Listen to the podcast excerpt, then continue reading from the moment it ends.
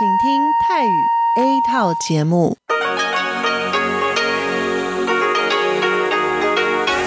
ที่นี่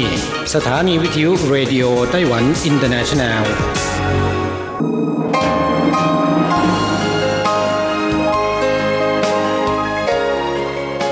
กลับมาฟังขณะนี้ท่านกำลังอยู่กับรายการภาคภาษาไทยเรดิโอไต้หวันอินเตอร์เนชันแนลหรือ RTI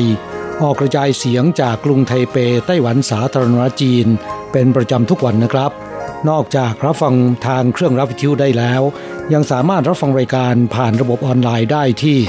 thai.rti.org.tw หรือที่ RTI Fanpage นะครับ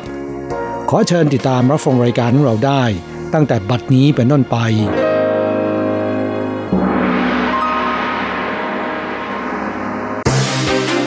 ลำดับแรก ขอเชิญติดตามรับฟัง ข่าวประจำวัน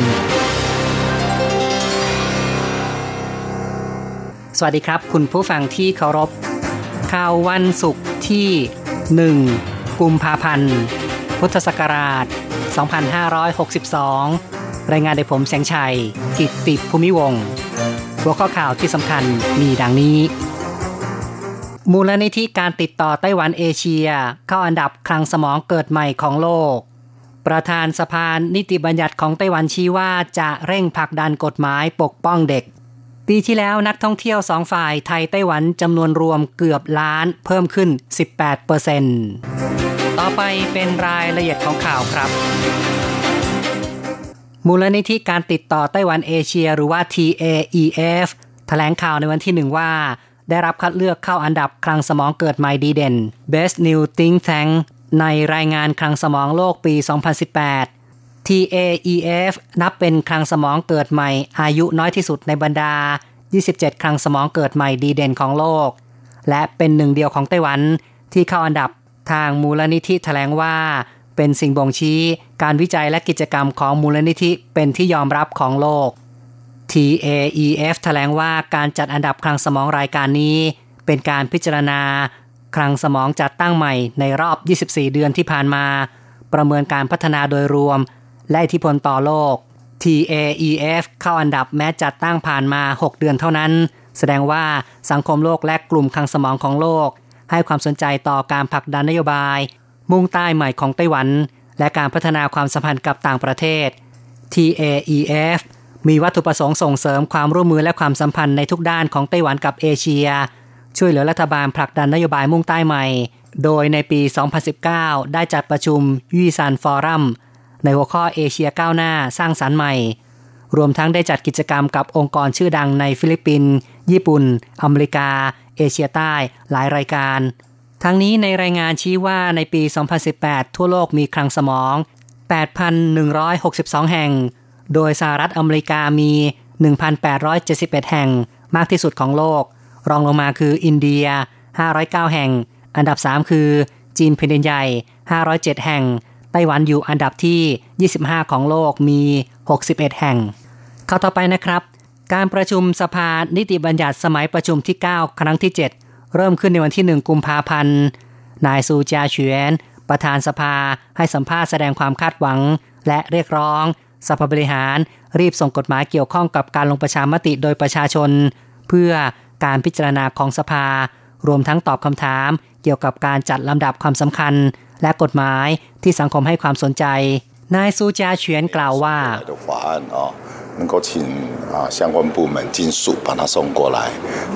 ในส่วนกฎหมายการลงประชามติ หน่วยงานที่เกี่ยวข้องควรรีบส่งเข้ามา กฎหมายเกี่ยวกับการกระตุ้นเศรษฐกิจที่มีความเร่งด่วน จะพิจารณาในการประชุมสมัยนี้เป็นลำดับแรก สิ่งที่สังคมให้ความสนใจ อาทิเช่น กฎหมายปกป้องเด็ก ป้องกันการทำทารุณกรรมต่อเด็ก พวกเรากำหนดเป็นกฎหมายสำคัญเร่งด่วน จะพิจารณา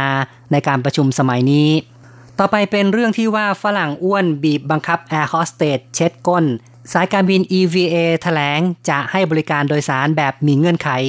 กรณีชาวตะวันตกน้ำหนักมากโดยสาร สายการบิน EVA เรียกร้องพนักงานบนเครื่องช่วยเหลือ ในการเข้าห้องน้ำเช็ดก้น และถอดกางเกง โดยไม่สมเหตุผลทำให้พนักงานลูกเรือรู้สึกถูกดูหมิน่น เป็นประเด็นที่สังคมให้ความสนใจ สายการบิน EVA แถลงข่าว ในวันที่หนึ่งว่า จะว่าจ้างทนายความเพื่อติดต่อกับลูกค้าดังกล่าว ในอนาคตการให้บริการโดยสารจะต้องมีเงื่อนไข ซึ่งจะมีการแจ้งรายการ ที่ไม่สามารถให้บริการเครื่องบินอย่างชัดเจน ผู้โดยสารจะต้องมีผู้ติดตามคอยช่วยเหลือ หลีกเลี่ยงไม่ให้เกิดกรณีเช่นนี้อีก ก่อนหน้านี้แอร์โฮสเตสสาวสายการบิน EVA ร้องเรียนน้ำตานองหน้า โดยการถแถลงข่าว ในวันที่ 21 มกราคม ฝรั่งอ้วนฉุคนหนึ่งน้ำหนักประมาณ 200 กิโลกรัมขอความช่วยเหลือจะเข้าห้องน้ำเมื่อส่งไปห้องน้ำแล้ว ฝรั่งอ้วนกดกริ่งบอกว่า ถอดกางเกงได้ครึ่งเดียว รูดกางเกงไม่ลง คุณช่วยถอดหน่อยแอร์โฮสเตสไปดู เห็นอวัยวะเพศ จึงรีบเอาผ้าห่มปิด พร้อมกับบอกว่า ฉันช่วยดึงกางเกงให้คุณไม่ได้ แต่ฝรั่งบอกว่า ผมถอดกางเกงได้ครึ่งเดียว จะถ่ายได้อย่างไร คุณมาช่วยเร็วๆ เมื่อกี้คุณรับปากจะช่วย เมื่อปฏิเสธ ฝรั่งอ้วนโวยวายเสียงดังไม่ขาดซ้าย สุดท้ายแอร์โฮสเตสจำยอมช่วยถอดกางเกง เธอและหัวหน้าลูกเรือยังต้องช่วยเช็ดอุจจาระที่ก้นอีกด้วย ภาพที่เห็นติดตาทำร้ายจิตใจเธออย่างยิ่ง ต่อไปเป็นข่าวเทศกาลโคมไฟไต้หวัน ทะเลสวยงาม ภูเขาตระงาน ภูมิอากาศเหมือนประเทศเขตร้อน มีกลิ่นอาย วัฒนธรรมชนพื้นเมือง นี่คือเมืองผิงตง สถานที่จัดงานเทศกาลโคมไฟไต้หวันปี 2019เทศกาลโคมไฟแบ่งพื้นที่ 3 เขต เขตโคมหลักต้าเผิงวัน เขตพิงตง และเขตตงกัง รวมทั้งมีการจัดโคมไฟเอกลักษณ์ของแต่ละตำบล โคมไฟชนเผ่าเกาะใต้ ร่วมกันสร้างโดย 8 หมู่บ้านชนเผ่า ภายใต้แนวความคิดวัฒนธรรมชนพื้นเมืองเกาะใต้ จัดทำโคมต้นไม้ จุดกำเนิดแห่งชีวิตแห่งแรกของไต้หวัน พันเมืองอันผู้ว่าการเมืองพิงตงบอกว่า ในหมู่บ้านชนพื้นเมืองมีเขตโคมไฟ 16 เขต จะได้เห็นต้นตำรับทุกอย่างที่นี่ ต้นไม้แห่งชีวิตสูง 15 เมตร ใช้เทคโนโลยีแสงสีเสียง เชื่อมโยงวัฒนธรรมชนพื้นเมือง 16 เผ่า นอกจากนี้ศิลปินชนพื้นเมืองที่อาศัยอยู่ในอังกฤษยังได้สร้างนักรบสุกรยักษ์รูปทรงหมูป่าดุดันขนาดใหญ่ สัญลักษณ์ความกล้าหาญของชนเผ่าพื้นเมืองในไต้หวันข้าต่อไปครับสำนักงงานเศรษฐกิจวัฒนธรรมไทเปในประเทศไทย ซึ่งเป็นสำนักงงานตัวแทนทางการของไต้หวันแถลงว่าการท่องเที่ยวและการเดินทางไปมาสองฝ่ายไทยไต้หวัน ในปี 2018 มีจำนวนนักท่องเที่ยวหรือผู้เดินทางรวมเกือบถึง 1 ล้านคน อยู่ที่ 999,153 คน เทียบกับปี 2017 มีจำนวน 846,338 คน เพิ่มขึ้น 18%ในปี 2018 ชาวไต้หวันเดินทางไปไทย 679,145 คน เพิ่มขึ้น 23%ขณะที่ชาวไทยเดินทางมาไต้หวันในปี 2018 320,000 กับ 8 คน เพิ่มขึ้นถึง 94%บ่งชี้ว่าการท่องเที่ยวสองฝ่ายมีความคึกคัก เป็นการเพิ่มการรู้จักและเข้าใจกันมากขึ้น ช่วยกระตุ้นความสัมพันธ์ และความร่วมมือในทุกด้าน ประเทศไทยเป็นเป้าหมายสำคัญ ที่ไต้หวันพยายามดึงดูดนักท่องเที่ยว ตามนโยบายมุ่งใต้ใหม่ ในขณะเดียวกันเป็นจุดหมายยอดนิยมที่ชาวไต้หวันเดินทางไปท่องเที่ยวด้วย การจัดตั้งช่องทางส่งเสริมการติดต่อสองฝ่ายไทยไต้หวัน ด้านการศึกษา การแพทย์ การเกษตร เทคโนโลยี และวัฒนธรรมที่มีความหลากหลายจากกระตุ้นให้มีการเดินทางสองฝ่าย เพิ่มมากขึ้นอีก สำนักงงานตัวแทนไต้หวันในไทย ได้จัดตั้ง Line Account ไต้หวัน 119 ให้บริการชาวไต้หวันที่เดินทางไปประเทศไทย ให้ได้รับบริการต่างๆ ที่สะดวกรวดเร็ว และให้ความช่วยเหลือฉุกเฉินโดยไม่คิดค่าบริการ ในขณะเดียวกันได้จัดตั้ง Line Account at Visit Taiwan ซึ่งเป็นความร่วมมือกับกรมการท่องเที่ยวของกระทรวงคมนาคม และเทศบาลต่างๆ ของไต้หวัน ให้บริการฟรีแบบเรียลไทม์แก่ชาวไทย ที่เดินทางมาไต้หวัน 4 รายการ ได้แก่ การให้ข่าวสาร ให้คำปรึกษาเส้นทางท่องเที่ยว รับคำร้องเรียน และช่วยเหลือฉุกเฉิน อีกข่าวหนึ่งนะครับ ในช่วง 10 ปีที่ผ่านมา ค่าอาหารเพิ่มขึ้น 20%แต่เงินเดือนเพิ่มเพียง 14%เท่านั้น ในช่วงหลายปีที่ผ่านมามีการปรับเพิ่มอัตราค่าจ้างขั้นต่ำและราคาสินค้า วัตถุดิบหลายครั้งทำให้ร้านอาหารทั่วไป และร้านแบบลูกโซ่ ต่างปรับราคาตามไปด้วย อาหารแต่ละรายการเพิ่มขึ้น 5-10 เหรียญไต้หวัน ดูเหมือนเพิ่มขึ้นเล็กน้อย แต่เมื่อคิดเป็นสัดส่วนจากราคาขาย เท่ากับเพิ่มขึ้น 10-20%ประชาชนจึงต้องรับภาระมากขึ้นสำนักบัญชีงบประมาณและสถิติรายงานว่า ตั้งแต่ปี 2009 ถึง 2018 ในช่วงเกือบ 10 ปีที่ผ่านมา ราคาสินค้าหมวดอาหารเพิ่มขึ้น 22.9%แต่รายรับเงินเดือนของประชาชนเพิ่มขึ้นเพียง 14%เท่านั้น จะเห็นว่ารายได้เพิ่มขึ้น ไล่ไม่ทัน ราคา ค่าอาหารที่เพิ่มขึ้นข่าวจาก RTI ในส่วนของข่าวไต้หวันจบลงแล้วครับ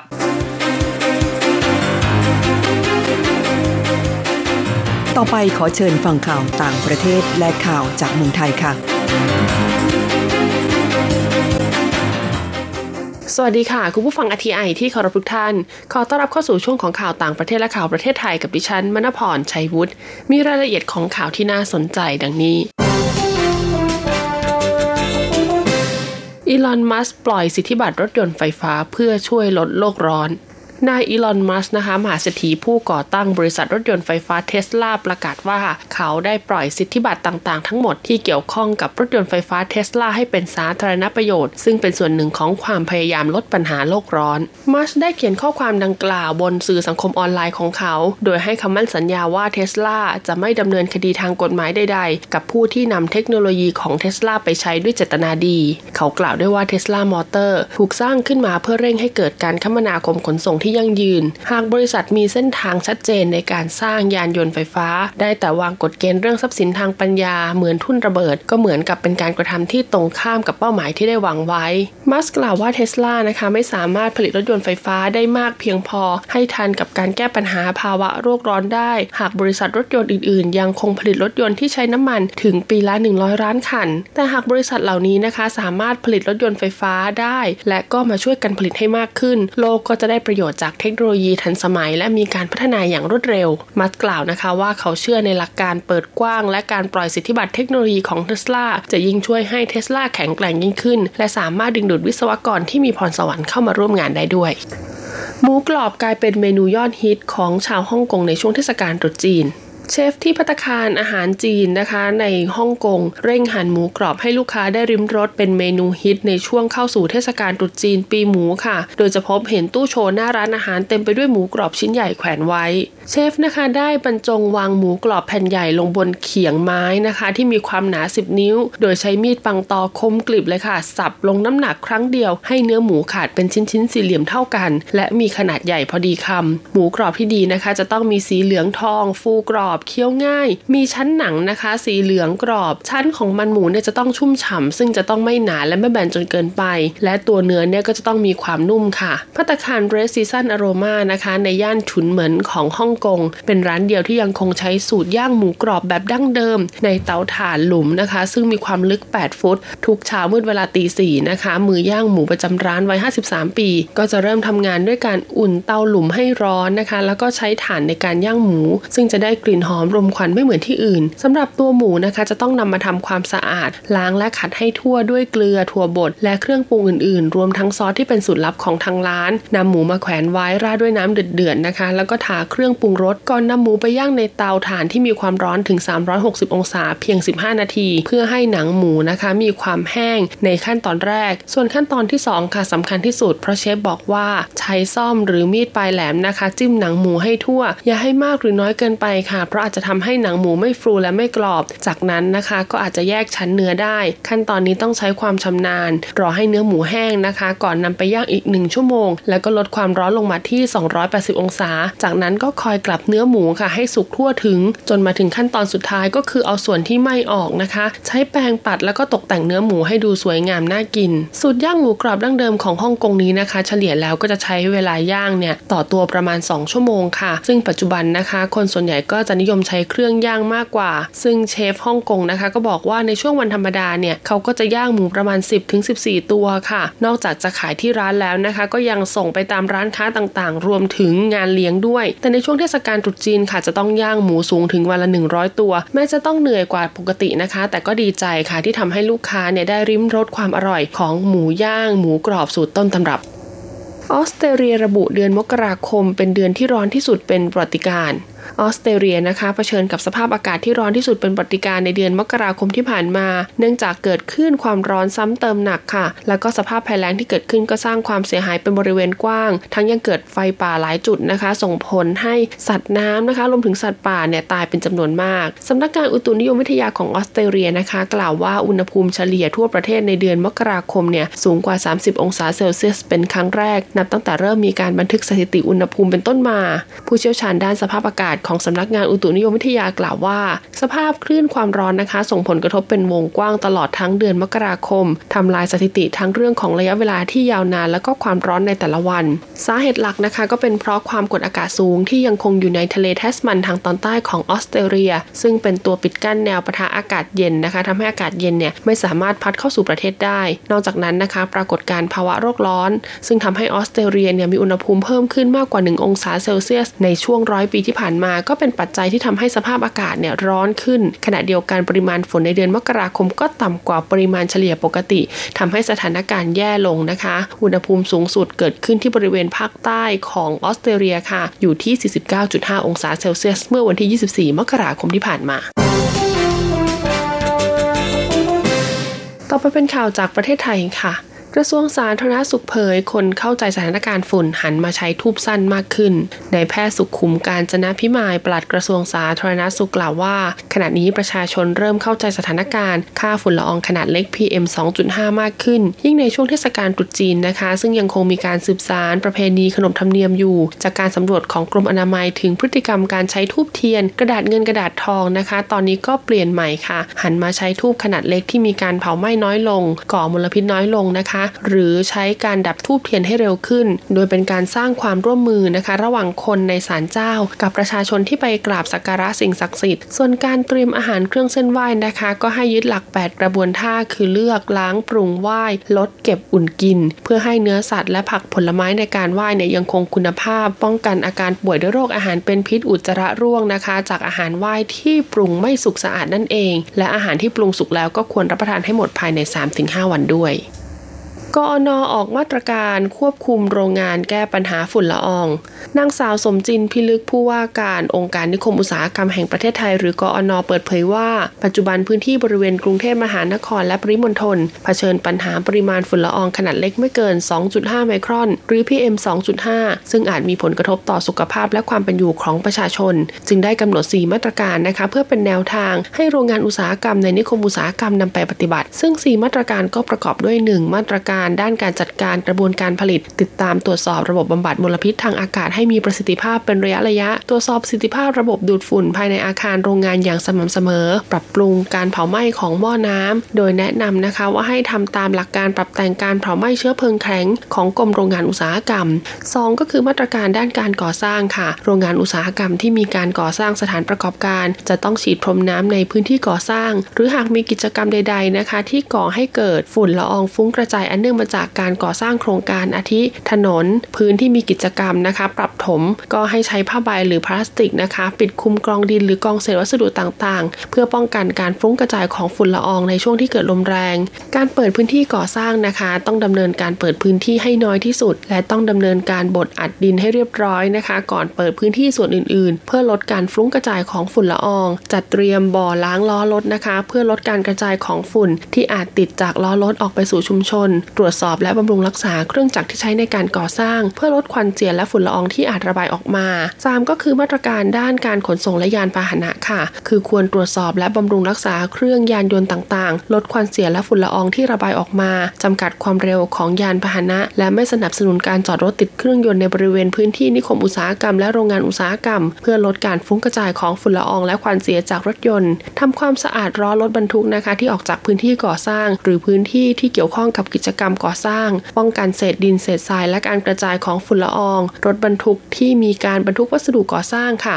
ต้องปกปิดนะคะ ด้วยการใช้ผ้าผูกมัด ในส่วนที่บรรทุกเพื่อป้องกันการตกหล่น และป้องกันปริมาณฝุ่นละอองที่อาจฟุ้งกระจายออกมาได้ สนับสนุนให้ใช้น้ำมันเชื้อเพลิงประเภทไบโอดีเซล และ 4 สุดท้ายก็คือมาตรการด้านการกำจัดขยะค่ะ คือห้ามเผาทำลายขยะในบริเวณที่โล่งแจ้ง โรงงานอุตสาหกรรมนะคะ ที่เข้าข่ายก็จะต้องจัดทำรายงานประเมินผลกระทบด้านสิ่งแวดล้อมหรือ EIA และจะต้องปฏิบัติตามมาตรการป้องกันแก้ไขผลกระทบสิ่งแวดล้อม และมาตรการติดตามตรวจสอบผลกระทบสิ่งแวดล้อมด้านคุณภาพอากาศอย่างเคร่งครัด ซึ่ง 4 มาตรการดังกล่าวนะคะ หากปฏิบัติได้ค่ะ ก็จะเป็นแนวทาง ในการบริหารจัดการสิ่งแวดล้อม ความปลอดภัย ชีวอนามัยในโรงงานอุตสาหกรรมนะคะ ซึ่งเป็นไปตามนโยบายของกระทรวงอุตสาหกรรมด้วย โดยขอให้ผู้ประกอบการทุกรายนะคะ ยึดถือแนวทางปฏิบัติอย่างเคร่งครัดต่อเนื่อง และก็มั่นใจค่ะว่าผู้ประกอบการเนี่ยจะให้การตอบรับเป็นอย่างดี และก็ให้ความร่วมมือในการลดปัญหาฝุ่นละอองอย่างเต็มที่ต่อไปเป็นการรายงานอัตราแลกเปลี่ยนค่ะ ประจำวันศุกร์ที่ 1 กุมภาพันธ์ พุทธศักราช 2562 นะคะ อ้างอิงจากธนาคารกรุงเทพ สาขาไทเป โอนเงิน 10,000 บาทใช้เงินเหรียญไต้หวัน 10,020 เหรียญ แลกซื้อเงินสด 10,000 บาทใช้เงินเหรียญไต้หวัน 1310 เหรียญสำหรับการแลกซื้อเงินดอลลาร์สหรัฐนะคะ 1 ดอลลาร์สหรัฐใช้เงินเหรียญไต้หวัน 30.990 เหรียญ จบการรายงานข่าว สวัสดีค่ะ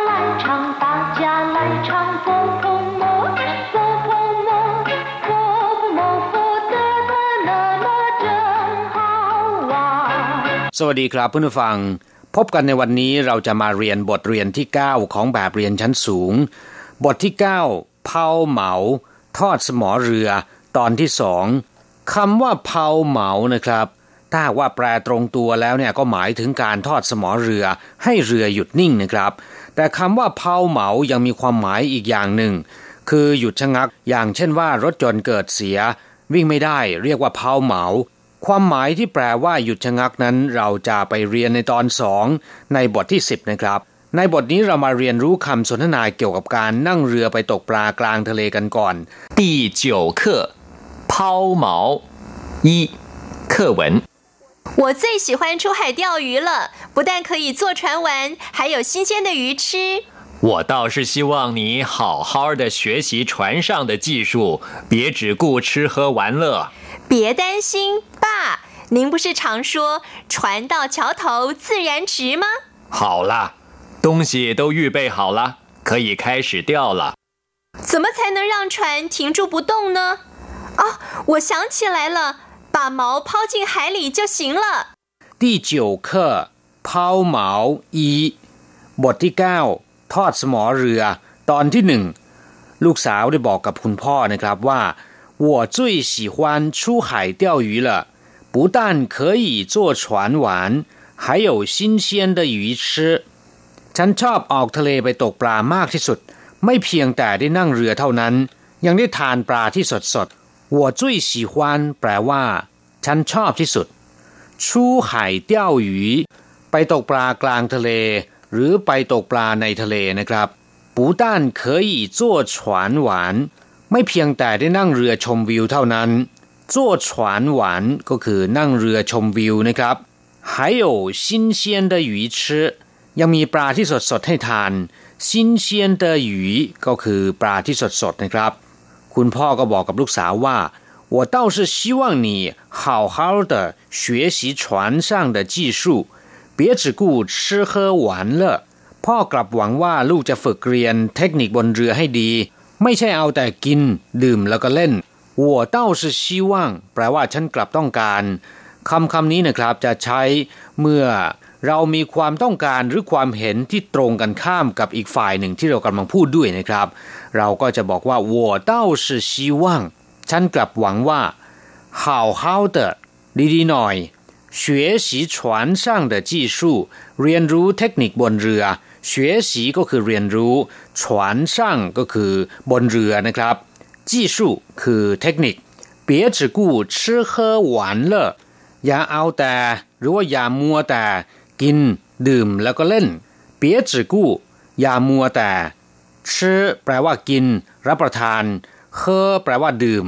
หวานเลิกก็คือเล่น ลูกก็ตอบพ่อบอกว่า别担心爸你不是常说船到桥头自然直吗อย่าห่วงเลยคุณพ่อ ท่านพูดอยู่เสมอไม่ใช่หรือว่า เมื่อเรือแล่นถึงสะพาน มันก็จะปรับตัวของมันเองให้ลอดผ่านสะพานไปได้ เปียตันชินแปลว่าอย่าห่วง อย่าห่วงเลย ป้าก็คือคำที่ลูกเรียกพ่อนะครับ อาจจะเรียกว่า ป้าป่าหรือป้าคำเดียวก็ได้นะครับหนินปูชื่อฉางชัวท่านพูดอยู่เสมอไม่ใช่หรือว่าท่านพูดอยู่เสมอไม่ใช่หรือว่า 船到桥头自然直吗เมื่อเรือแล่นถึงสะพานมันก็จะปรับตัวของมันเอง ให้ลอดผ่านสะพานไปได้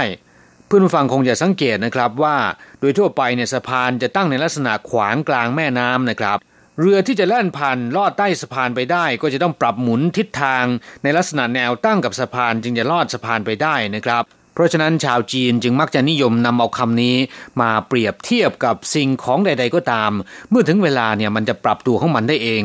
เรียกว่า船到桥头自然直คุณพ่อชักจะลำคาญเลยบอกว่า好了东西都准备好了可以开始钓了เอาละ ของเตรียมเสร็จเรียบร้อยแล้ว เริ่มตกปลาได้ ลูกถามคุณพ่อบอกว่า怎么才能让船停住不动呢哦我想起来了把锚抛进海里就行了ทำอย่างไรจึงจะให้เรือหยุดนิ่งกับที่ได้ อ้อ ฉันคิดออกแล้ว เอาสมอทอดลงไปในเรือก็ได้แล้วแหละกราบผู้ฟังสนทนาบทนี้ค่อนข้างยาวนะครับ ต่อไปขอให้พลิกไปที่หน้า 40 เราจะไปเรียนรู้คำศัพท์ใหม่ๆในบทเรียนนี้ เตี้ยวหยีแปลว่าตกปลาคำว่าเตี้ยวแปลว่าตกเบ็ด หรืออ่อยเหยื่อนะครับ เตี้ยวกัน คันเบ็ด เตี้ยวเกาแปลว่าเบ็ด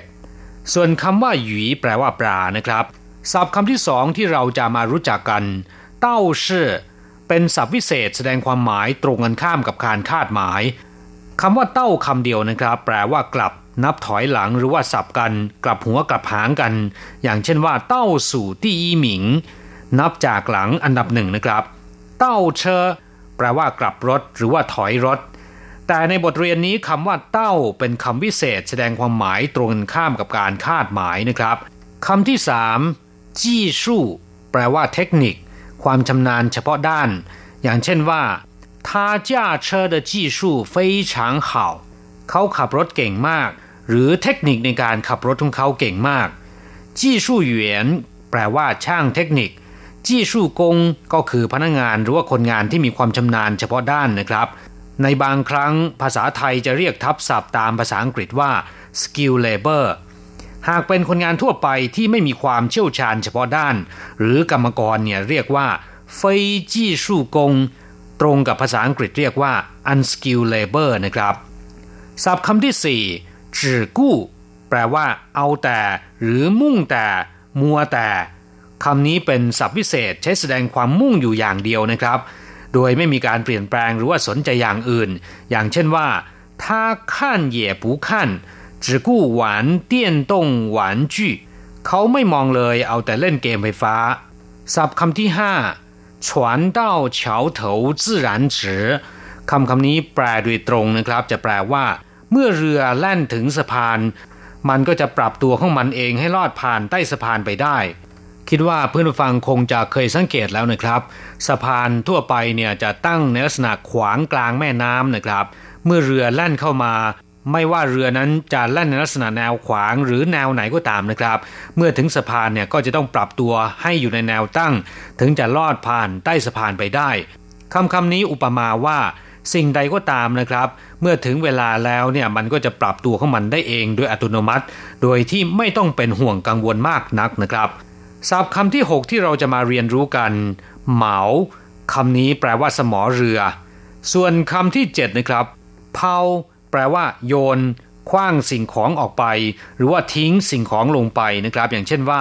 เผาจวนหยินยู่โยนอิดเพื่อล่อให้โยนหยกออกมา อุปมาว่าใช้ความคิดแบบธรรมดาธรรมดานะครับ ใช้ความคิดแบบตื้นๆ เพื่อล่อให้คนอื่น แสดงความคิดเห็นที่ลึกซึ้ง แล้วก็เฉียบแหลมออกมานะครับเผาชี่แปลว่าทอดทิ้งเผาเหมา แปลว่าทอดสมอเรือ หรือหมายถึงหยุดชะงักงันนะครับ กลับผู้ฟังต่อไปขอให้พลิกไปที่หน้า 41 เราจะมารู้จักคำศัพท์ที่ใช้เชื่อมสองประโยคเข้าด้วยกัน ปูต้าน หาย แปลว่าไม่เพียงแต่ ยังจะ อย่างเช่นว่าปูต้านเห่าหวานหายเฉียเข่าตัวไม่เพียงแต่สนุกเท่านั้น ยังได้เรียนรู้ความรู้อีกมากมายคำที่สองจะมาฉายหนังนะทำอย่างไรจึงจะ อย่างเช่นว่า 怎么才能找到你呢 ทำอย่างไรจึงจะตามตัวคุณเจอ หรือทำอย่างไรจึงจะหาตัวคุณเจอ就行了แปลว่าก็ได้แล้ว อย่างเช่นว่า打电话就行了โทรศัพท์ก็ได้แล้ว หรือโทรศัพท์ก็จะตามตัวเจอแล้ว เราจะกลับมาพบกันใหม่ในบทเรียนถัดไป สวัสดีครับ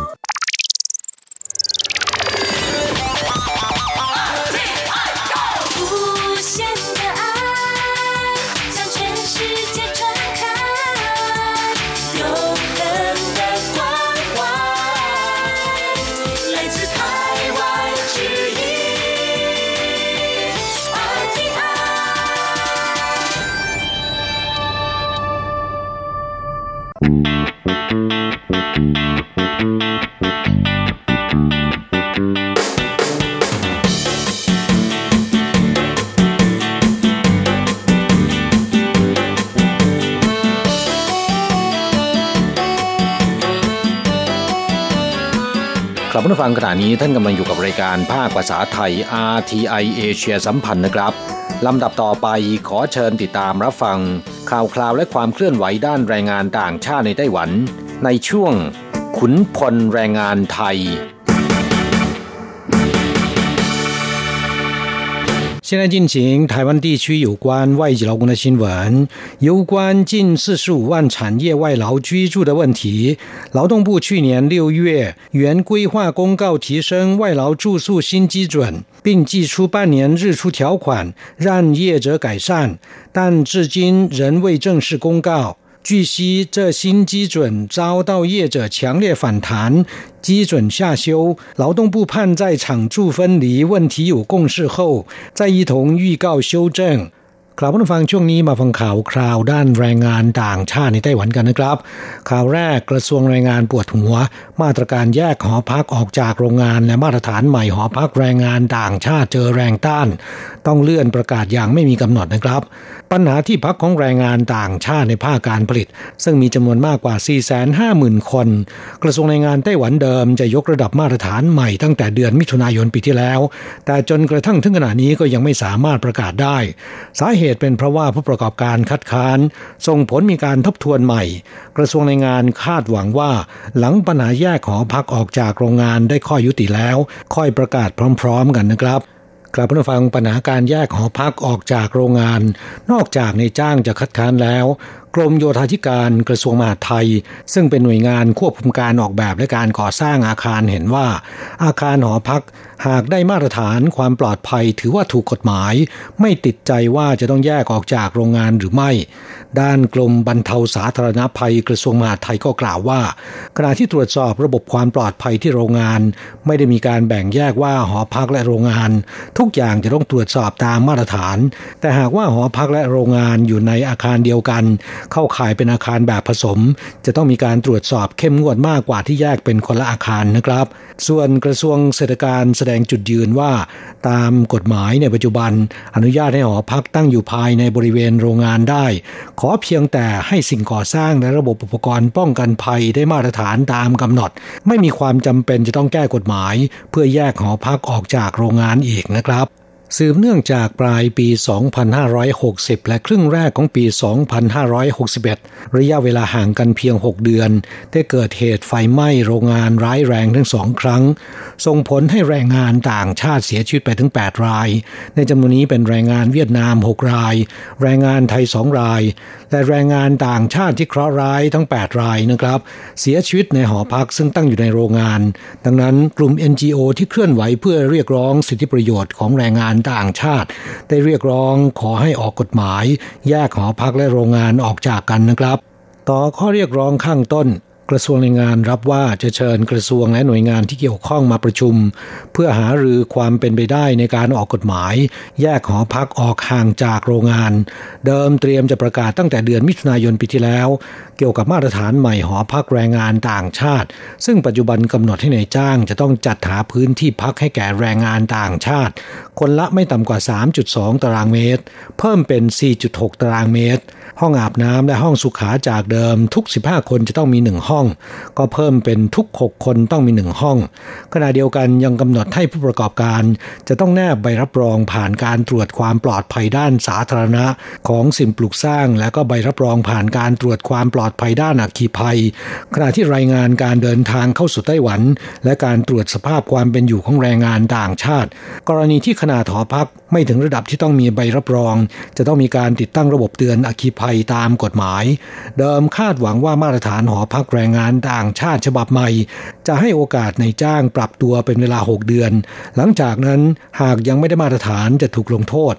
หนักสุดถูกเพิกถอนสิทธิการว่าจ้างแรงงานต่างชาติ แต่มาตรฐานใหม่นี้มีเสียงคัดค้านจากผู้ประกอบการอย่างรุนแรงนะครับ บรรดาผู้ประกอบการบ่นว่า หากจะให้สอดคล้องกับมาตรฐานใหม่ของกระทรวงแรงงาน หอพักแรงงานต่างชาติจะต้องเพิ่มต้นทุนอีกอย่างน้อย 30%ยกตัวอย่างเช่น ห้องพักขนาด 10 ผิง หรือประมาณ 33 ตารางเมตร เดิมมีเตียง2ชั้นพักกัน 8 คน แต่ระเบียบใหม่พักได้ไม่เกิน 6 คน จะต้องเพิ่มห้องพักจึงจะสอดคล้องกับมาตรฐานใหม่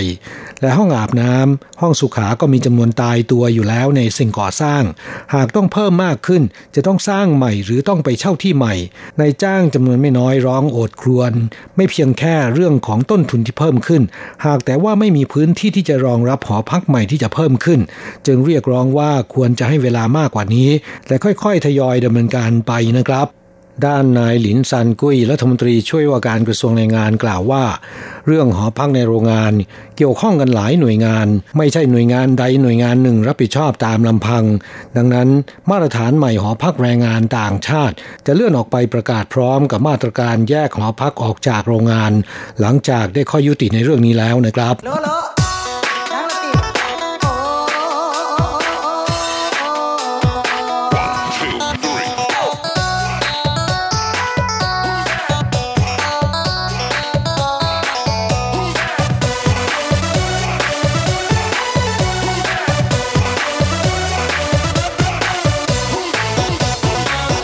ต่อไปมาฟังข่าวคราวความเคลื่อนไหวของแรงงานไทยที่หลบหนีในจ้างนะครับ ความรับผิดชอบสูง ผู้กำกับโรงพัก เลิกงานแล้วจูงน้องหมาเดินเล่น ยังปฏิบัติภารกิจรวบหกคนงานไทยผิดกฎหมายนะครับ เฉินอี้หวนผู้กำกับโรงพักตรงชื่อในนครไทจง เลิกงานแล้วจูงน้องหมาพันพื้นเมืองที่ชื่อว่าเต้าเต้า เดินเล่นไปตามถนน เห็นรถตู้หนึ่งคันจอดรออยู่ข้างทาง บนรถมีผู้ชายหน้าตาคล้ายๆ แรงงานต่างชาติหลายคนสออาการพิรุษจึงโทรศัพท์แจ้งตำรวจที่ปฏิบัติหน้าที่อยู่ในบริเวณใกล้เคียง ขณะที่ตัวเองก็จูงน้องหมาเดินเข้าใกล้เพื่อตรวจสอบ เต้าเต้าเริ่มเห่าสกัดสมกับเป็นสุนัขของตำรวจนะครับ และผู้กำกับรายนี้ก็ร้องบอกคนในรถทันทีว่า อย่าพยายามวิ่งหนี เพราะอาจจะถูกหมากัดทำให้ผู้ชายบนรถกลุ่มนี้ไม่กล้าที่จะลงจากรถ เมื่อสอบถามก็พบว่านายซิ่ง ชายชาวไต้หวันคนขับเป็นเจ้าของรถ ว่าจ้างแรงงานไทยผิดกฎหมายทั้ง 6 คน เป็นลูกจ้างถางหญ้าในสวนบนภูเขา เหตุที่จอดรถรอ เพราะว่ากลับจากทำงานถางหญ้าให้สองในหกคนงานไทยลงรถไปซื้ออาหาร เพื่อนำกลับไปทาน คนงานไทยที่ไปซื้อของในตลาดสด หลังซื้อของเสร็จเดินกลับมา พอดีตำรวจสายตรวจที่รับแจ้งมาถึง จึงถูกรวบพร้อมกันทั้งหมดนะครับ จากการตรวจสอบพบว่าคนงานไทยทั้ง 6 คนมี 4 คนที่เดินทางมาทำงานอย่างถูกกฎหมาย แต่ว่าหลบหนีในจ้างกลายเป็นแรงงานผิดกฎหมายนะครับ อีกสองคนเดินทางเข้าสู่ไต้หวันในฐานะนักท่องเที่ยว แล้วไม่เดินทางกลับประเทศตามกำหนดเวลา นายซิ่งได้ว่าจ้างแรงงานไทยทั้ง 6 คน ไปรับจ้างถางหญ้าพรวนดินตามสวนผลไม้บนภูเขา นึกไม่ถึงจะโดนจับเสียก่อน ตำรวจจึงส่งตัวนายซิ่งดำเนินคดีข้อหาว่าจ้างชาวต่างชาติทำงานโดยไม่ได้รับอนุญาต ซึ่งเป็นการฝ่าฝืนกฎหมายการจ้างงาน มีโทษปรับ 750,000เหรียญไต้หวัน ส่วนคนงานไทยทั้ง 6 คนถูกควบคุมตัว เพื่อรอการนิรเทศกลับประเทศ ห้ามเข้าสู่ไต้หวันเป็นเวลา 8 ปีนะครับ โดยนายซิ่งนอกจากจะโดนปรับ 750,000 เหรียญไต้หวันแล้ว ยังต้องรับผิดชอบค่าปรับและค่าเดินทางกลับประเทศของคนงานไทยทั้ง 6 คนด้วย ผู้กำกับโรงพักตรงชื่อถือโอกาสประชาสัมพันธ์ให้แรงงานไทยได้รับทราบด้วยว่า การหลบหนีไปทำงานอย่างผิดกฎหมาย ไม่มีหลักประกันและอาจจะถูกขุดรีดเอารัดเอาเปรียบ นอกจากนี้ยังต้องผวากลัวถูกจับ ยิ่งนับตั้งแต่เกิดเหตุนักท่องเที่ยวชาวเวียดนามหนียกทัวร์ 152 คนเมื่อปลายปีที่แล้วตำรวจทุกท้องที่เพิ่มการตรวจตราเข้มข้นมากขึ้น โอกาสถูกจับก็สูงตามไปด้วยนะครับ กลับมาฟังรายงานไทยที่ยังหลบหนีทางที่ดีแล้ว ถือโอกาสในช่วงที่สำนักงงานตรวจคนเข้าเมืองกำลังเปิดโอกาส ให้เข้ามอบตัวเดินทางกลับประเทศ ภายในวันที่ 30 มิถุนายนนี้นะครับ จะได้รับการลดหย่อนค่าปรับจาก 1 0,000 เหรียญไต้หวันเหลือ 2,000 เหรียญไต้หวัน และหากหลบหนีไม่เกิน 3 ปีจะไม่ติดแบล็คลิสต์เข้าสู่ไต้หวันอีกนะครับ หากว่าหลบหนีเกิน 3 ปี ก็จะได้รับการลดหย่อนระยะเวลาห้ามเข้าสู่ไต้หวันลงกึ่งหนึ่ง หากหมดเขตวันที่ 30 มิถุนายนนี้แล้ว ไม่ว่าจะเข้ามอบตัวหรือถูกตรวจพบ จะถูกปรับ1 0,000เหรียญไต้หวันหากหนีเกิน 3 เดือนขึ้นไป และถูกห้ามเข้าไต้หวันเป็นเวลา 8 ปีนะครับ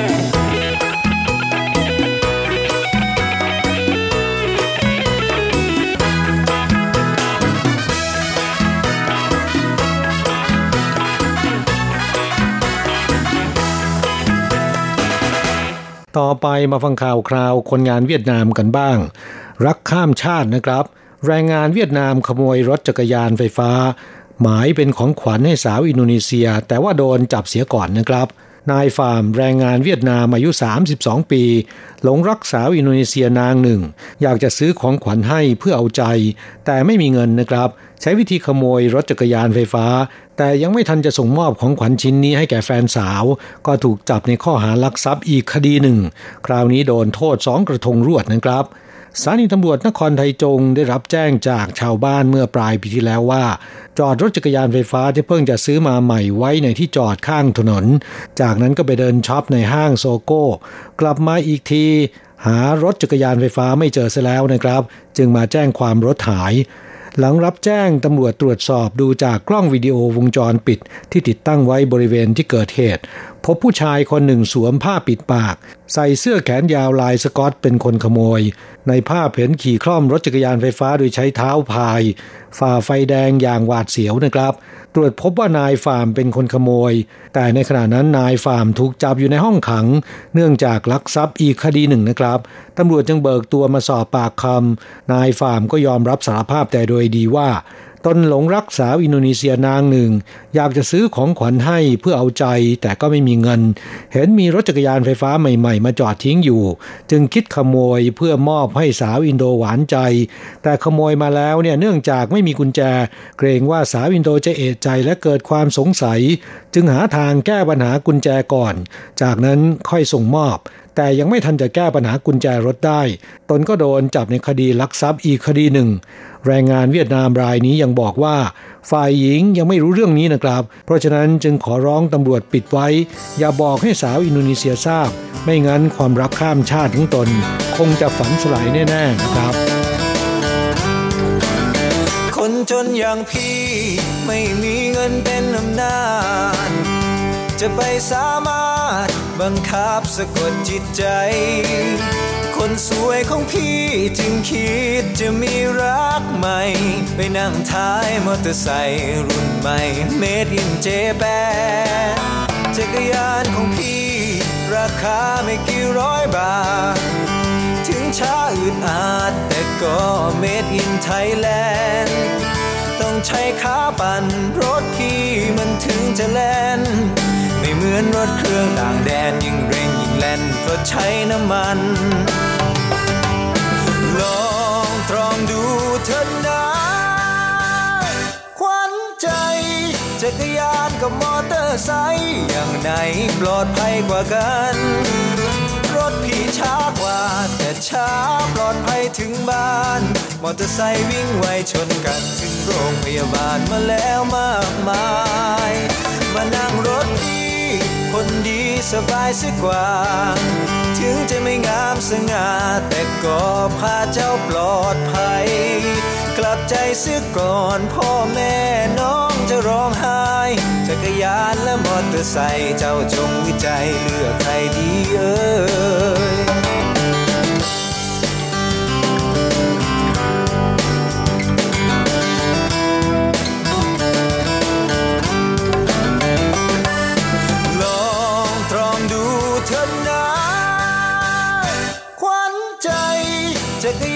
กับมอเตอร์ไซค์อย่างไหนปลอดภัยกว่ากันรรถพี่ช้ากว่า แต่ช้าปลอดภัยถึงบ้าน มอเตอร์ไซค์วิ่งไวชนกันถึงโรงพยาบาลมาแล้วมากมาย มานั่งรถพี่คนดีสบายสักกว่า ถึงจะไม่งามสง่าแต่ก็พาเจ้าปลอดภัย กลับใจเสียก่อน พ่อแม่น้องจะร้องไห้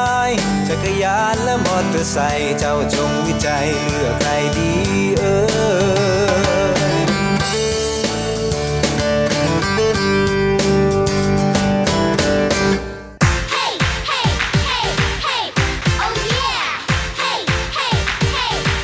อยากรู้ไหมไต้หวันมีอะไรดี ขยับเข้ามาสิ จะบอกให้กับอะไรๆในไต้หวันเวอร์ชันเดี่ยวไมโครโฟน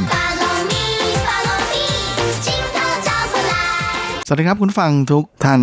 ลาสำหรับสัปดาห์นี้อะไรๆในไต้หวันก็กลับมาพบกับคุณฟังแล้ว เช่นเคยนะฮะแม้ตอนนี้ไป เราจะมาพบกันเป็นประจำในทุ่มคืนของคืนวันศุกร์ก่อนที่จะกลับมาพบกันซ้ำอีกครั้งในช่วงเช้าของวันเสาร์นะฮะลานอกจากนี้ยังสามารถรับฟังย้อนหลังได้ทั้งทางเว็บไซต์ทางแอปแล้วก็ทางแฟนเพจของเรา และสำหรับสัปดาห์นี้เราก็จะมาเจอกันเป็นครั้งสุดท้ายของปีจอนะก่อนที่จะมาพบกันใหม่ในปีหน้าเลยนะฮะกับช่วงของปีกุลแบบเต็มตัวโดยในไต้หวันก็จะเป็นวันหยุดยาวเลยนะฮะตั้งแต่วันเสาร์ที่ 2 กุมภาพันธ์เป็นต้นไปนะฮะจนกระทั่งถึงวันที่ 10 กุมภาพันธ์โน่นเลย เพราะฉะนั้นในช่วงต้นรายการวันนี้เรามาดูสภาพอากาศในช่วงสัปดาห์หน้ากันนะเผื่อใครที่อยู่ในไต้หวันแล้วก็ไม่ได้ plan จะไปเที่ยวไหน ก็จะได้ plan ถูกนะว่าควรจะทำตัวอย่างไรนะเริ่มตั้งแต่วันเสาร์ที่2นะกับวันอาทิตย์ที่ 3 ซึ่งถือเป็นคืนที่เขาเรียกกันว่า小年夜 บ้านเราก็เรียกเป็นวันจ่าย ซึ่งก็จะเป็นช่วงที่ลมมรสุมตะวันออกเฉียงเหนืออ่อนกำลังลง อย่างไรก็ดีอุณหภูมินั้นจะขยับสูงขึ้นมาหน่อยนะจากช่วงวันพฤหัสวันศุกร์ที่ค่อนข้างจะเย็นลงเนื่องจากมีลมหนาวพัดมาจากจีนแผ่นดินใหญ่นะซึ่งก็เลยจะทำให้ในช่วงกลางวันกับกลางคืนนั้นจะมีอุณหภูมิที่แตกต่างกันค่อนข้างจะมาก และอากาศโดยส่วนใหญ่นั้นก็จะเป็นเมฆมากนะฮะจนกระทั่งแดดออก ก็มีแต่ทางฝ้าของตะวันออกนะแถบแถบฮวาเหลียนไถตรงนะที่จะมีฝนตกเป็นหย่อมย่อม ส่วนวันจันทร์นะที่ 4 และวันอังคารที่ 5 ซึ่งเป็นวันไหว้นะวันฉูซี่ แล้วก็วันตรุษจีนก็คือวันชูอี ซึ่งจะ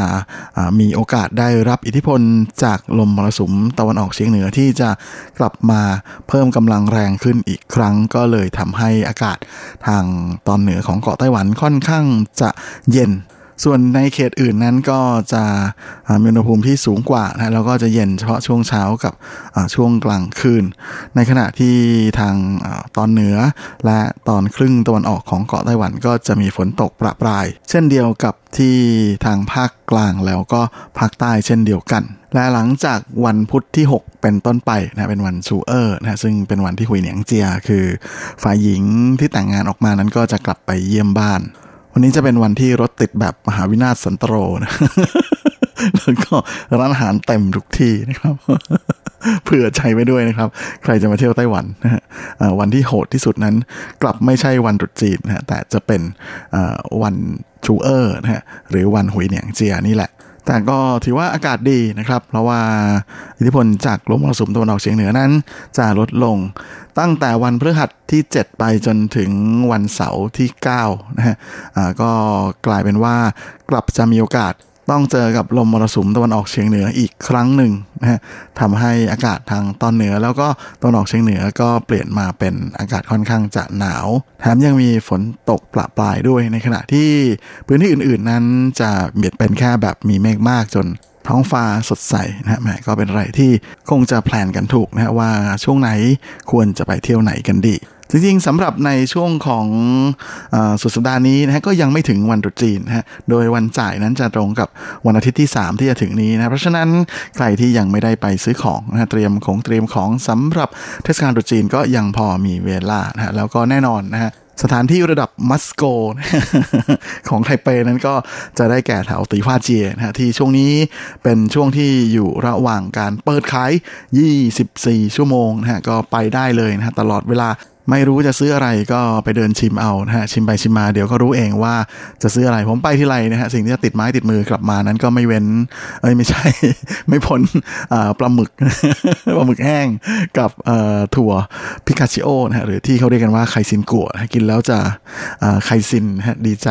สดใสเบิกบานตลอดปีเป็นอาหารที่จะต้องมีติดตัวติดบ้านเอาไว้ ก็อย่าลืมนะครับแหมข้าวสารก็จะต้องให้เต็มนะฮะแล้วก็ยังจะต้องมีน้ำตาลนะฮะอย่าให้ขาดทีเดียวมิฉะนั้นแม่เดี๋ยวปีใหม่นี้อาจจะไม่หวานนะฮะอาจจะต้องเค็มๆขม นะฮะใครยังเตรียมตัวไม่พร้อมก็ไปจัดซื้อจัดหากันได้นะฮะไทเปนั้นก็อย่างที่บอกนะแถวตีว่าเจียนะฮะแล้วก็บริเวณใกล้เคียงแถวนั้นนะก็จะเป็นย่านเลยที่เขาจัดกันสนุกสนานมากเคยพาคุณฟังไปเที่ยวหลายครั้งแล้วแหละนะฮะนอกจากนี้ก็สามารถที่จะแวะไหว้ไหว้เจ้าได้ที่ศาลเจ้าพ่อหลักเมืองนะหรือเชิงหวังเมี่ยว ก็ตั้งอยู่บนถนนตีว่าเจียเหมือนกันนะที่เชียงของแมวนั้นจะดังสุดๆนะฮะก็คือในเรื่องของการไปขอความรักนะฮะเทพเย่เหล่าที่เรียกกันว่าผู้เท่าจันทรานะฮะเป็นเจ้าที่ดังสุดๆของศาลเจ้านี้ที่นี่ ใครไม่อยากไร้คู่ในปีใหม่นี้นะฮะก็ไปขอกันได้เหมือนกันนะฮะก็ลองดูนะฮะ ส่วนใครอยู่แถวไถจงก็นี่เลยครับ แถวแถวถนนเทียนจินลู่นะฮะตรงนั้นก็จะถือว่ามีการจัดงานเหนียนหัวต้าเจียจัดจนถึงวันที่ 4 กุมภาพันธ์เลยนะฮะก็เป็นอะไรที่คึกคัก แล้วก็สนุกสนานเป็นประจำทุกปีเหมือนกันโดยเขาจะมีการปิดถนนเลยนะฮะเพื่อที่จะจัดงานขายของนะฮะสำหรับเทศกาลตรุษจีนนะช่วงบนถนนเทียนจินลู่นะฮะระหว่างช่วงของถนนจงชิงลู่กับถนนเหมยชวนซีลู่ ส่วนสำหรับที่ไทยนานนะที่คึกคักมาก ๆ ก็เห็นจะได้แก่ที่ซินฮวาเหนียนหัวต้าเจียนะฮะซึ่งก็จะจัดอยู่ที่ถนนจงเจิ้งลู่นะฮะในเขตซินฮวาชีของนครไทยนานนะฮะช่วงระหว่างซินฮวาเหล่าเจียกับจงซานลู่ไปจนกระทั่งถึงถนนเหอผิงเจีย ปิดถนนเปิดร้านขายของเหมือนกันนะฮะก็จะจัดยาวไปจนกระทั่งถึงวันที่สองกุมภาพันธ์นะฮะก็คือแค่วันเสาร์นะฮะอาจจะปิดเร็วกว่าชาวบ้านนิดหนึ่งนะฮะด้านที่เกาสงนั้นคึกคักสุดๆ ก็เห็นจะได้แก่ที่ซานฟงจงเจียนะฮะซึ่งก็จะอยู่ในเขตซานหมินชีนะฮะของนครเกาสง โดยงานที่เกาสงก็จะจัดถึงวันที่ 4 กุมภาพันธ์เลยนะฮะจัดถึงวันไหว้เลยด้วยนะฮะโดยเขาจะจัดตั้งแต่8โมงครึ่งตอนเช้าถึง4ทุ่มครึ่งตอนกลางคืนนะฮะเช่นเดียวกับที่ไทยนานนั้นก็จะจัดตั้งแต่เที่ยงวันนะถึง3ทุ่ม อยู่แถวไหนใกล้แถวไหนสะดวกทางไหนก็ไปแถวๆนั้นได้เลยนะครับ จริงๆ ถ้าไม่เคยไปก็น่าจะลองไปซึมซับบรรยากาศการซื้อของวันช่วงเทศกาลตรุษจีนนะครับว่าจะเป็นอะไรที่คึกคักมากนะมันเป็นเอกลักษณ์ แล้วก็มันเป็นอะไรที่น่าจะไปสัมผัสอย่างหนึ่งนะของประเพณีจีนนะที่น่าสนใจมาก ๆ เลยทีเดียว แต่ถ้าใครไม่สะดวกจริง ๆ ยังไงนั้นตามซูเปอร์มาร์เก็ตหรือว่าตามห้างนะฮะโดยเฉพาะไฮเปอร์มาร์เก็ตนั้น ก็มีการจัดงานกิจกรรม年貨大街 ให้ไปได้เดินช็อปเหมือนกัน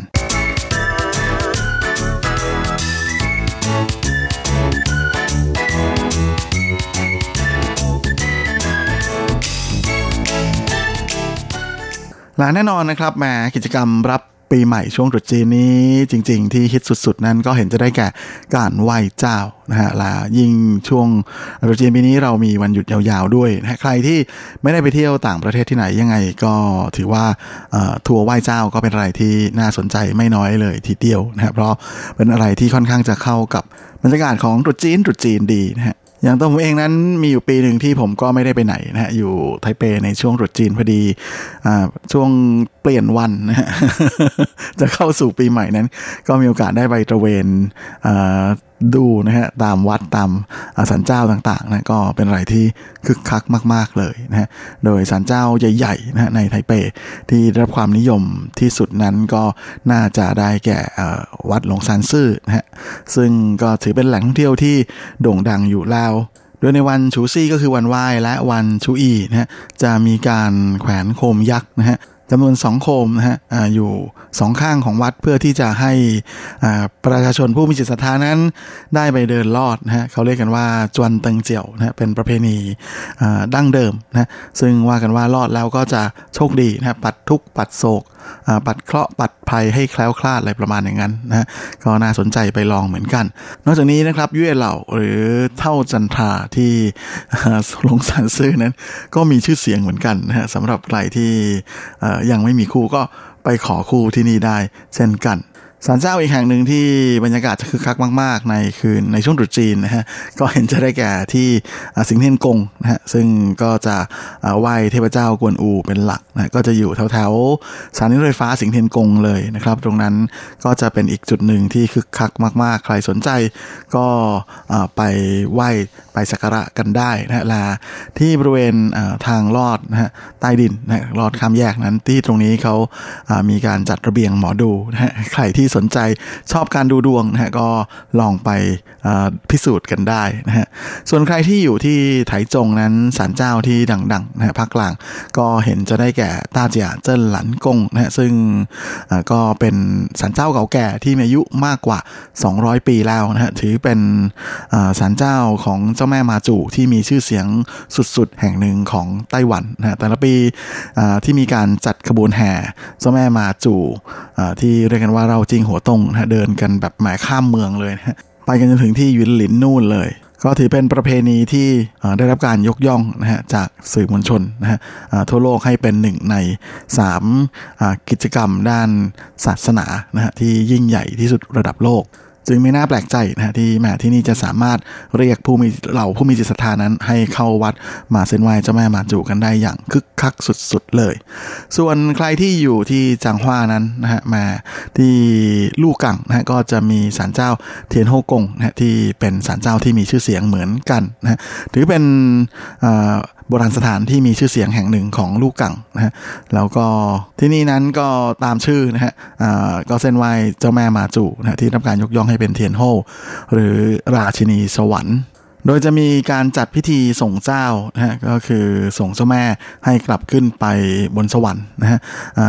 ในคืนวันไหว้ก็คือวันฉูซี่นะฮะเวลาประมาณ ห้าทุ่มสิบห้านาที ใครสนใจอยากจะไปเข้าร่วมพิธีก็ตามไปชมกันได้นะฮะ ลงมาจากจังหว้าก็มากันที่ยุนลิน ยุนลินก็มีศาลเจ้าแม่มาจูที่โด่งดังนะฮะนั่นก็คือไปกังเฉาเทียนกง ซึ่งเป็นศาลเจ้าเก่าแก่นะที่สร้างขึ้นมาตั้งแต่ปี 1694และด้วยความเก่าแก่ของที่นี่นะก็เลยทำให้ได้รับการยกย่องนะว่าเป็นศาลเจ้าแม่มาจูในระดับมัสโกนะฮะเอ่อมัสไปไป ควรจะต้องไปไหว้ให้ได้โดยที่นี่ก็ถือเป็นจุดหมายนะฮะของขบวนแห่นะฮะจากทางต้าเจียเจิ้นหลันกงนะทุกปีก็จะแห่มาที่นี่ แล้วก็จะวนกลับไปนะครับ จริงๆ ใครที่อยู่แถวนั้นก็น่าจะลองไปดูนะฮะเพราะว่าถือเป็นสันเจ้าที่ดังฟุดๆเลยนะฮะของไต้หวันแห่งหนึ่งนะฮะแล้วก็ส่วนที่ไทยนานนั้น ก็จะมีศาลเจ้าที่ดังมาก ๆ อีกแห่งหนึ่งก็คือหนานคุนเซินใต้เทียนฝู่ ซึ่งถือเป็นศูนย์รวมของความเชื่อแบบจีนโบราณนะฮะที่เขาเรียกกันว่าอูฝูเชียนซุยนะฮะที่มาพร้อมกับชาวจีนที่อพยพมานะตั้งแต่สมัยนู่นเลยนะตอนเมื่อศตวรรษที่ 17 โดยประมาณ โดยที่มักว่าโด่งดังมาก ๆ ของวัดนี้นะฮะก็คือทุกปีนะฮะในช่วงปีใหม่นะฮะจะมีการจับเสียงเซียมซีดวงประเทศนะฮะแล้วก็จะเป็นอะไรที่เหล่าสื่อมวลชนนั้นจะนิยมนำไปรายงานมากนะเพราะว่าเห็นเขาว่ากันว่าแม่นมาก ก็ตอนที่พระบดีใช่เหมือนนะคนปัจจุบันจะได้ขึ้นรับตำแหน่งนั้น ก็ทางสารนี้ก็ออกเซียมซีมาแล้วนะครับว่าจะชนะการเลือกตั้งนะฮะจะมีผู้นำเป็นผู้หญิงอะไรประมาณอย่างนั้น แล้วก็นั่นแหละฮะยิ่งดังเข้าไปใหญ่เลย จริงแล้วนอกจากนี้นะฮะมายังมีศาลเจ้าอีกหลายแห่งนะที่เป็นศาลเจ้าดังๆนะอย่างในไทเปนั้น นอกจากหลวงซันซื่อกับสิงเทียนกงแล้วนะฮะก็ยังมีฟงเทียนกง ซึ่งเป็นศาลเจ้าที่เซนวายเง็กเซียนฮ่องเต้นะฮะเจ้าสูงสุดแห่งสวงสวรรค์นะฮะที่ใหญ่มากๆในไทเปนะก็คือฟงเทียนกงอยู่แถวแถวช่วงปลายถนนซินอี้นะฮะใครที่อยากจะมานั้น ก็สามารถที่จะนั่งรถไฟฟ้านะฮะไปลงที่ สถานีโฮ่วซานผีนะฮะแล้วก็เดินเท้าครับ หรือว่าจะลงที่เซียงซานก็ได้นะฮะจริงๆก็ไม่ต้องเดินเท้าก็ได้ก็ขี่ YouBike ได้ แล้วก็ไปคืนแถวๆทางปากซอยก่อนจะถึงทางเข้าวัดตรงนั้นจะมีสถานี YouBike ให้คืน นอกจากนี้ก็ยังมีอีกหนึ่งศาลเจ้าที่ดังมาก ๆ เลยเหมือนกันนะก็คือศาลซงซานฉือโย่วกงนะที่เป็นศาลซึ่งเซ่นไหว้เจ้าแม่มาจู่นะก็จะอยู่ตรงสถานีรถไฟฟ้าซงซานนะสุดสายสีเขียวนะออกมาปุ๊บก็เจอเลยนะที่ทางออกหมายเลขห้านะตรงนั้นก็คึกคักมาก ๆ เพราะว่าจะที่บริเวณด้านหน้าของศาลเจ้านั้นจะเป็นทางเข้าของ night market ที่โด่งดังสุดๆอีกแห่งหนึ่งของไทเปนั่นก็คือเราเหอในมาร์เก็ตนั่นเองใครมีเวลาก็อย่าลืมลองแวะไปกันดูนะฮะเผื่อจะได้เปลี่ยนบรรยากาศกันบ้างนะฮะไปชมบรรยากาศในวัดอื่นๆนะที่ไม่ใช่วัดนักท่องเที่ยวอาจจะได้บรรยากาศที่ไม่เหมือนกับที่คุณเคยสัมผัสมาก่อนนะฮะหลายเวลาของรายการในวันนี้ก็หมดลงแล้วขอให้ทุกท่าน